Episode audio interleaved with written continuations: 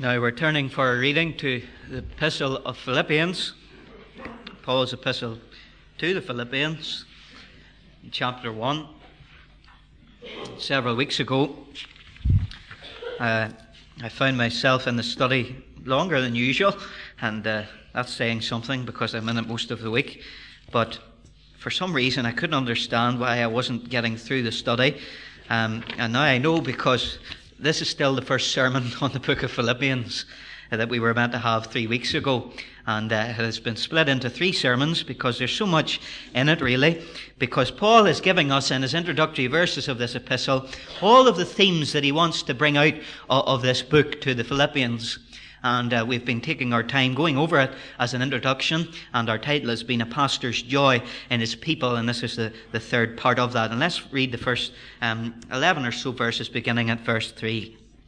I thank my God upon every remembrance of you, always in every prayer of mine for you all, making request with joy for your fellowship in the gospel from this day until now. Being confident of this very thing, that he which hath begun a good work in you will perform it until the day of Jesus Christ.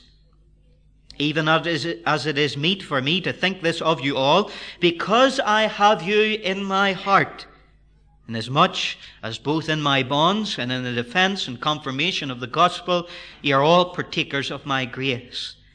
For God is my record how greatly I long after you all in the bowels of Jesus Christ. This I pray that your love may abound yet more and more in knowledge and in all judgment, that ye may approve things that are excellent, that ye may be sincere and without offense till the day of Christ, being filled with the fruits of righteousness which are by Jesus Christ unto the glory and praise of God. Paul says in verses 3 and 4 that he prays for these Philippians in every prayer of his, making mention, specific mention of each of them and all of their needs with joy. And of course, we know that this epistle has been entitled by many people as the Epistle of Joy. Joy being not the result of certain happenings and circumstances that come into our lives that, that bring us happiness for a season. But joy, which is something that is spiritual, something that is engendered by God's Holy Spirit and transcends even the darkest and most sorrowful circumstances that can enter into all of our lives. It is progress through suffering, not to be translated out of life difficulties but to know that as we go through life's difficulties, there is the personal presence of God Almighty through them, in us and with us. And of course, we've learned in this introduction that there are five elements of God's Spirit engendered joy that relates to us and, and relates to us as how we relate to others, other believers. And in verse 3, we saw that that joy is brought to us as we recollect the, the blessings that others bring into our lives. He says, I have you in my mind. I thank my God upon every remembrance of you. When I even think of you as my friends uh, and my beloved brothers and sisters in Philippi, it brings me great joy to have you in my mind. And then we look at verse 4. He says that he makes mention of them always in prayer. And we see that his joy comes to him because he has intercession for others. We saw that one mark of self-centeredness inevitably manifests itself in prayerlessness. When you only think of yourself, you only pray for yourself. And when you only pray for yourself, you never think of others or pray for others. But one thing that marked Paul's joy was that he was selfless, especially in his intercession for others, and that brought him great joy to his heart. In verse 5, we saw that joy was brought to him because of their participation in the service of the gospel with him. They preached this gospel with him. And when he left them, they continued to preach the gospel. But we see in chapter 4 and in the book of Acts that when he needed physical ministrations to himself, finance specifically, these Philippians, who were very poor, ministered to Paul out of their poverty. First of all, we see in Corinthians, the Macedonians gave themselves unto the Lord. And because they had already given themselves unto the Lord, they gave all that they had financially unto the Lord for the furtherance of the gospel. And that's why Paul could rejoice that they were fellow laborers with him in the gospel of Christ. We asked ourselves, how do we sacrifice? How do we give? For the cause of the gospel. Verse 6, we then found that his joy was engendered by an anticipation of perfection. What a verse. We spent, spent the whole of that previous Sunday before Bill Friel came and ministered to us looking at verse 6. Being confident of this very thing, that he which hath begun a good work in you will perform it unto the day of Jesus Christ. And I know it was a great joy for me to be able to take my eyes off myself for a change and focus my eyes upon Jesus. Looking unto Jesus, the author and finisher of our faith.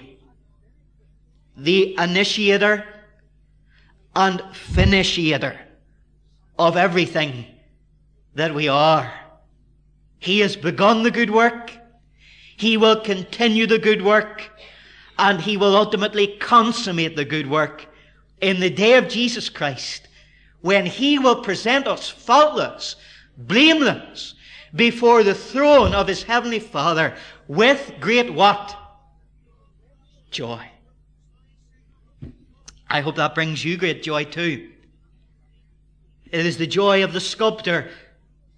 And he looks at a big slab of, of rock and stone, and he can't, you or I, with our eye, can't see any beauty or any artistic talent even that, that, has gone into it, but it is the sculptor's eye that sees what it's going to be. He sees what he wants. And that is God's plan with us. People may look at us. You may look at other believers. You may even look into your own heart and think, well, how will I ever be perfect? How will God ever make something of my life? Look at the failure that I've even committed in the week that has gone by. But I want you to see not from your perspective or others' perspective, but from God's perspective. Not what you are, but what one day He is going to make you to be. That changes everything. One old saint of God put it like this The Lord always looks at His people as they will be when they're done. The Lord always looks at His people as they will be when they are done. Well, there's enough joy there to keep us going through the whole series. I think you'll agree with me. But we've one more to, to look at before we launch full speed into the whole of this little epistle. And it is simply this.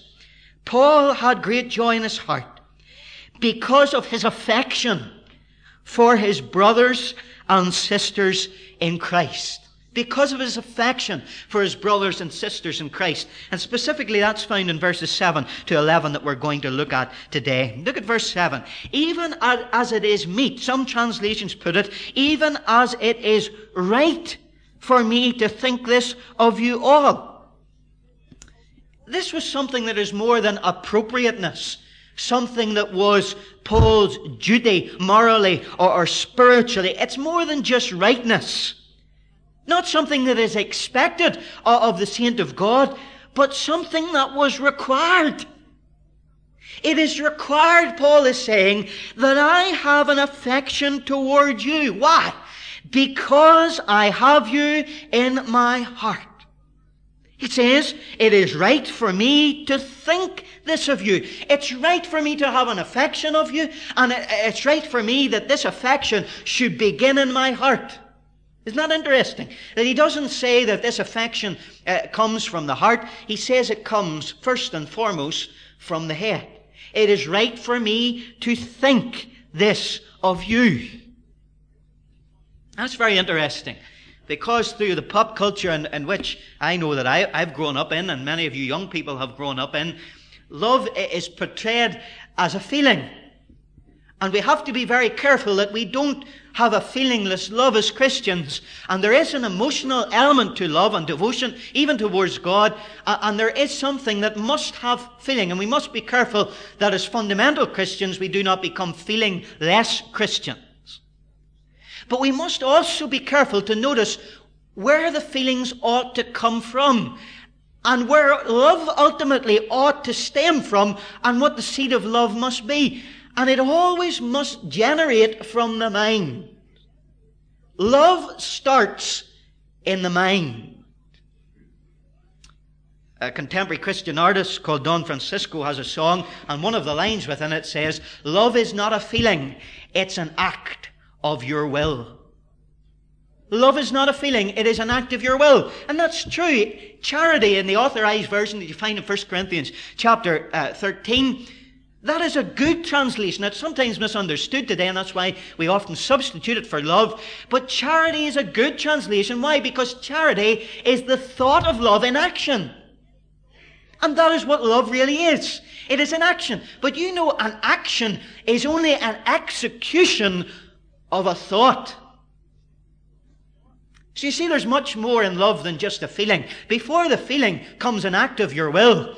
And before that act of your will comes a thought. And that's why Paul goes to the very source of his love and his affection towards these Philippians. And he says, It is right for me to think this of you all.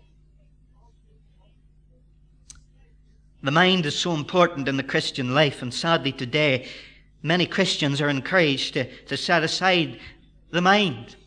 And we don't, and, uh, we don't really anticipate spirituality as being intellectualism. We don't agree with that. We don't believe it's important for you to have degrees in theology, to, to be spiritual, or even to preach the gospel, or anything like that. But what we must beware of is an anti-intellectualism that sets aside the mind and it encourages us not to think at all. Because when we really look at the source of all our love, whether it be our love to God and to Christ, and even our love to other brothers and sisters, it begins in the mind. When we contemplate and meditate upon what God has done for us, and indeed what our other brothers and sisters are toward us in Christ, and it makes that affection well up within our hearts, but it starts in our mind. Well, let's move on because he had great joy in praising God because of this deep affection that began in his mind, that, that, started with an act of his will. But he says this. He said in, in, in verse 3, I have you in my mind. And now he's saying in verse 7, I have you in my heart. Now, there's two things that I want you to see today from these verses. The first is found in verse 7 and 8. And it is Paul's example to us. Paul's example to us with regards to his affection toward his brothers and sisters in Christ. And the second thing is Paul's prayer for us in verse 9, 10, and 11 when he prays for us that we would have certain characteristics, certain attributes that would help us and enable us to love our brothers and sisters the right way in the Lord Jesus. So let's look first of all, verses 7 and 8, Paul's example to us. He says, I have you in my heart. So they're in his mind, but they have moved now from his mind into his heart. And I want to ask you this question. You might have your brothers and sisters in Christ all around you in your mind on a regular basis. They may even be in your prayers as you're on your knees before the throne of grace. But what I want to ask you, and I'm asking myself this, are they in your heart? That's a different thing. I think it was the founder of OM, George Verwer, that talked about the 18 inch journey that is such a distance for most Christians to make, and that is the journey from the head to the heart. It's probably the longest journey in the universe, but it's the journey that we as Bible believing Christians have to struggle with, that we are not just filling our minds with knowledge, but that knowledge is being almost precipitated and fall as rain and dew into our hearts and make us the type of people and creatures that God wants us to be in the new covenant. There are many Christians that we may be able to say of, I have you on my nerves. But it's hard to say, I have you in my heart. And let me please make you aware that Paul isn't being pretentious when he's talking like this. Isn't, isn't an arm around your brother or sister and saying, Oh, I love you. And, and it's really hot air. There's no depth to it. This is not hypocritical. And, and what proves that it's not pretentious or hypocritical is the fact that the apostle is bursting with it. He can't hide the love that he has for his brothers and sisters in Christ. And it overflows in the great joy that he has as he prays for them, as he thinks about them, and now as he expresses to them the love that is deep down in his heart. Now, we're very good as New Testament believers at listing for everyone on Sunday the evidences of salvation. You have to leave sin. You have to repent of your sin.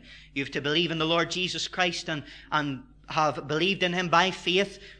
Of course, upon the, the, the, foundation of grace alone. We know all of this, and we're not to add to the gospel, and we're not to take away. And that is what the gospel is. And then we go on to the proof of salvation. We have, need to have a love for the Lord and follow Him and obey His commandments. But so much of the time we forget that one of the fundamental evidences of salvation in the life of a human being is love. And it is a love that is expressed not just to God, but to our neighbor and to our brothers and sisters in Christ. And one of these days, it's in the back of my mind, I hope it's there from God. Maybe I'll get round to doing a series. I would love to do a series, and I don't want to use do it now that I've told you this. A series on our neighbor.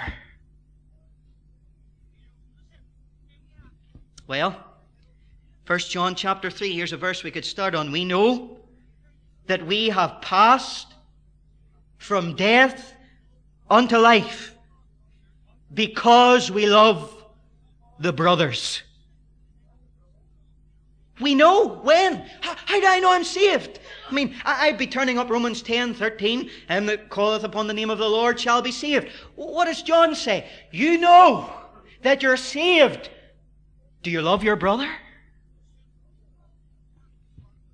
It's challenging stuff, but really what it's saying is that this love between one another is a spiritual lubrication that keeps the machinery of life within the church running smoothly. And Paul expresses it by saying, It is meet to think this of you all.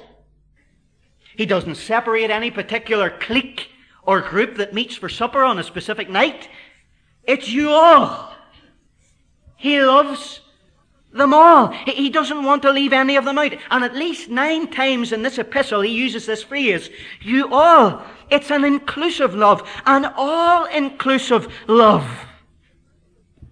Now, here's the proof of his love, and this is tremendous, because it's not just in his head, and it's not just in his heart, but it's something that overflows in his actions towards them. And you go on and, and read in verse 7 Inasmuch as both in my bonds and in the defense and of the confirmation of the gospel, ye are all partakers of my grace. Oh, Paul, you've told us you're praying for us. Paul, you've told us that you have us in your head. You, you've even told us that you have us in your heart. But how do we know that you really love us? I'm in prison for you. That's how you know that I love you. I am the apostle unto the Gentiles in the bonds of Jesus Christ for you all when I stood up and preached the gospel and defended it, and I was stoned when I stood before the court and defended it, and I was whipped and beaten and, and left for dead on occasions when I was so many days and nights in the deep for the gospel. That's how you know that I love you. Love is not something that is to be talked, but something that is to be practiced. How is it to be practiced? Well, we have many evidences in the scripture, but what I want you to see specifically today is that this is not something that you walk out of the Iron Hall this morning and say, right, new slate. I'm going to love everybody. And you go out and kiss everybody and hug everybody. And you come back tonight and, and bring presents back to everybody and we cards telling you, telling them that you, you love them so much. This is not something that you can work up. And we know this because Paul says this that he has this love in his heart, but he attributes the source of this love as being the Lord Jesus Christ. Verse 8, For God is my record, how greatly I longed after you all in the bowels of Jesus Christ. This isn't something that you can just decide to do Although there has to come a time in response to obedience to God that you do decide to do it. But it's something that is supernatural in its origin and in its source. It must come out of a fellowship, a communion, and a joining between you and Jesus Christ. Because ultimately it's not your love, it's the very affection of Jesus Christ. God doesn't do this in us specifically. Paul is saying this is something God does through us. One translation puts it well in the affections or, or in the love of Jesus Christ. And it's not the, the fact the Holy Spirit is getting across that Paul's love was channeled through the name and the person of Christ, but rather Christ's love is being channeled through the personality and the individual of Paul the Apostle. Now, sometimes in the quaint translation of the authorized version, there are some statements that are, very hard to grapple with, and this is one of them. I long after you all in the bowels of Jesus Christ. And we think to ourselves, and sometimes we think, oh, that surely is a better translation than that. And sometimes, there may be sometimes words have changed.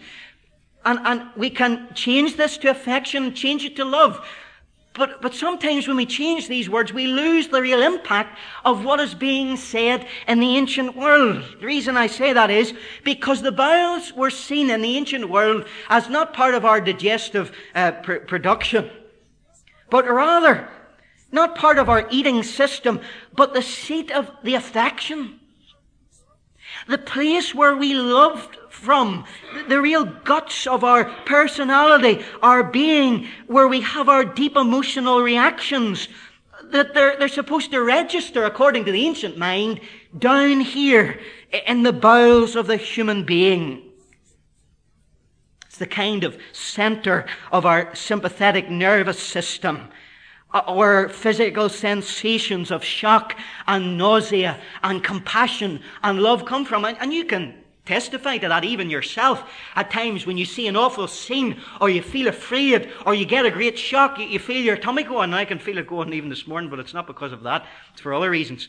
But you, you can feel that there are affections and movings that come here from down deep in your being. And what paul is saying is it's as if that that part of Jesus Christ physically was taken and translated into something spiritual and was transplanted into my body that I am longing and loving after you with his affections. Well, this is something else. Have you ever experienced that? I can say that I've experienced love. I would hope that I've experienced maybe the love of God through me to another. But I wonder at times, have I really experienced the actual love of the Lord Jesus Christ being administered in me, through me, to other people, that I am actually feeling His emotion? We're on holy ground today, and I have to be very careful. But this thought is just coming to me now that, that in Hebrews it talks of our Lord Jesus as being a great high priest who is touched with the feelings of our infirmities.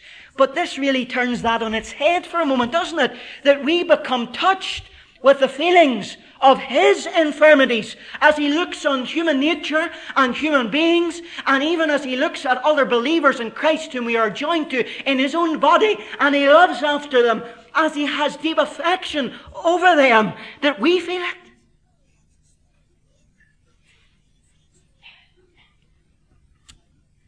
Romans chapter 5, I think, really speaks of this when it says, God has poured out his love into our hearts by the Holy Spirit whom He has given us. He has shed His love abroad in our hearts. Well, that's what Paul says. But have we experienced that? Well, that's Paul's example to us, but I want to take you on further to Paul's prayer for us that we might have this uh, as our experience in our lives. And his example is, I have you in my heart. But his prayer is, I have you in my prayer. And the first thing that he prays for, you'll find is in verse 9, and that is that the same love, I pray, that your love may abound yet more and more in knowledge and in all judgment. First and foremost, now note these down, and please, if you're coming to these meetings, bring a pen and a paper with you. I have no fear of being taken for granted. but I tell you this, when I labour in the study and before God, I would hate to think that these truths are just going in one ear and out the other, and you're forgetting them all.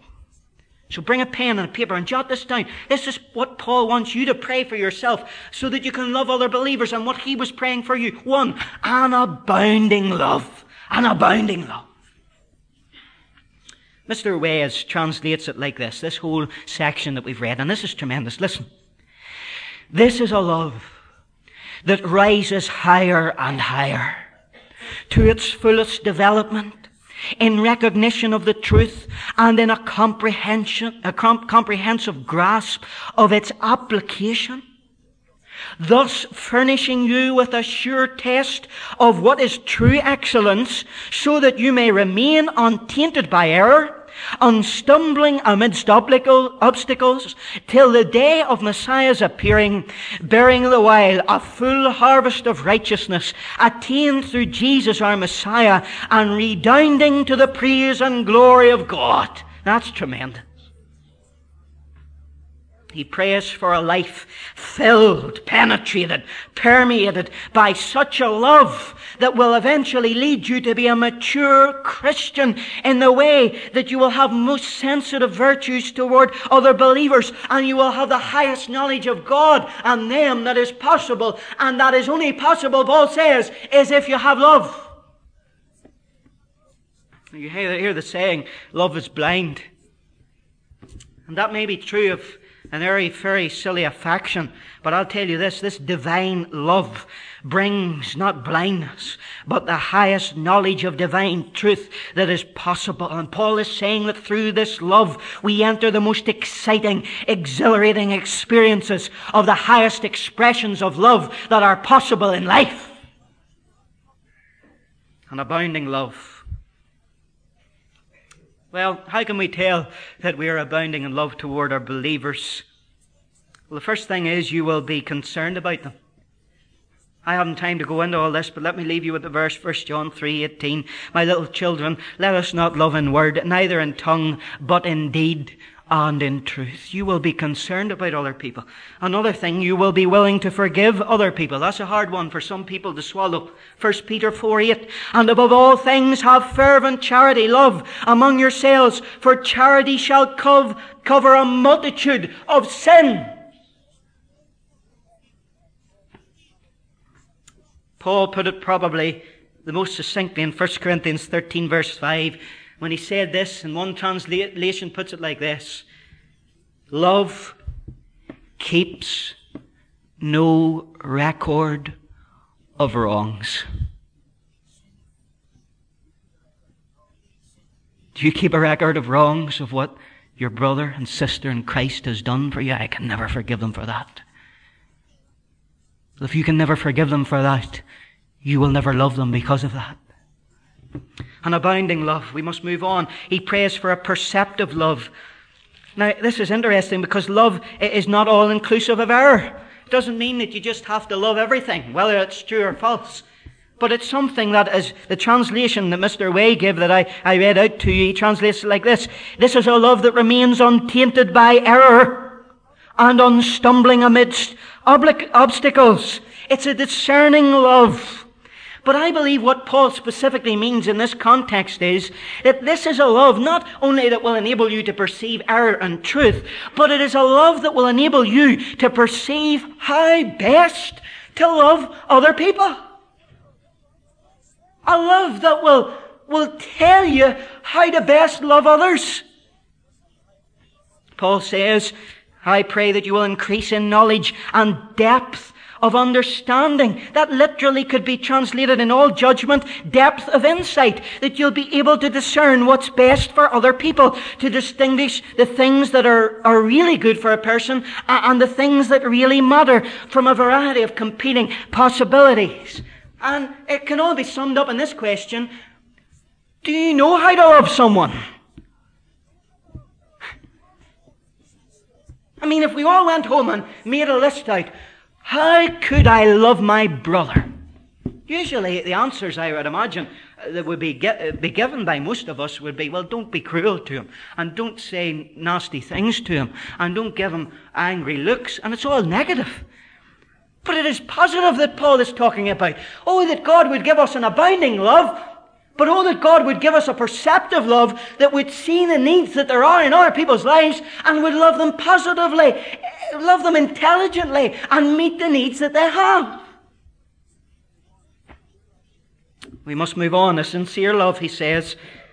He says that you will be sincere, that you may approve the things that are excellent, that ye may be, verse 10, sincere without offence until the day of Christ. The English word sincere comes from the Latin which means without wax. Carpenters, not too good carpenters, mind you, but in olden days they, they used to carve things out, and if they, they made a fault or a flaw, they used to conceal it with wax. And when the wax hardened, they, they painted over it and varnished over it. Even a sculptor, when he was sculpting out of the rock, he, he would fill in the cracks and the faults and his lack of skill with wax. And it would be just furnished over. But sincere means without wax, without faults, without insincerity, to be pure, to be unsullied. It means to be transparent in your love for others, to be known on the outside for what you are on the inside, to be seen through and through. It is the exact antithesis and the opposite of what it is to be a hypocrite. The word hypocrite comes from the Greek, which means to be an actor. And there are people that come in, probably the greatest theatre at times is the church, where people come on the stage with their Bible uh, and with their great suit and with their great oratory and their flowery theological language. But the outside is not a reflection of what is on the inside. If there is true love, and if we love in the bowels of Jesus Christ, there will be a love that is transparent. Secondly, there will be a love that is truthful. Abraham Lincoln said, I am not bound to win, but I am bound to be true. I am not bound to succeed, but I am bound to live up to what light that I have. I must stand with anybody who stands right I must stand with him while he is right and part with him when he goes wrong. It must be a transparent love. It must be a truthful love. It must be a real love. During the war, there was a radio play that was conducted by actors and they were called the Free Company. And one of the players was heard to say over the airwaves one day to a companion actor, you, sh- you sound like a preacher, only it sounds real. You sound like a preacher, only it sounds real. What perception are we giving to the world in our airwaves? What are we communicating to them? What am I communicating to the pulpit? Am I communicating that this is a role? That this is something I do on a Sunday? That this is something that I just have to get through for half an hour and you have to get through and then we all go home and we go through the motions again? Is that what we are? Is it like watching the television? That was a good show today, and we'll go home and we'll talk about it? Is it transparent? Is it truthful? And is it real? If it's sincere, it will be without offence, without falseness. It'll never make anybody stumble to the day of Jesus Christ until we stand before the judgment seat. And fourthly, and finally, it's a fruitful love. Verse 11, being filled with the fruits of righteousness, which are by Jesus Christ unto the glory and the praise of God. A fruitful love. This is a love that will give you a holy character. This is different than the fruits of faith this is not in relation to our service or our activity for God, but this has got to do with our personality, got to do with our character that is dominated by love. Not what we do for God, but who and what we are for Him. And love is the root of all righteousness.